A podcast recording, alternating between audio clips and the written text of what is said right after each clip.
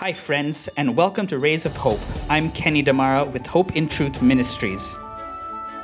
Post Jesus' birth in Luke 2, we meet Simeon, to whom the Bible says it had been revealed by the Holy Spirit that he would not see death before he had seen the Lord's Christ. When Simeon has the joy of carrying baby Jesus, he says, "Lord, now you are letting your servant depart in peace, according to your word, for my eyes have seen your salvation."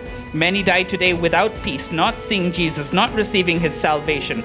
God's purposes for us are fulfilled. We die peacefully when we see Jesus through eyes of faith and receive his salvation. At Hope in Truth, we spread the gospel of Jesus Christ through evangelism, apologetics, and biblical exposition, operating on the gracious gifts of generous friends and partners. To find out more, please visit www.hopeintruth.org and help us bring the hope of Christ to hurting hearts and his truth to searching minds.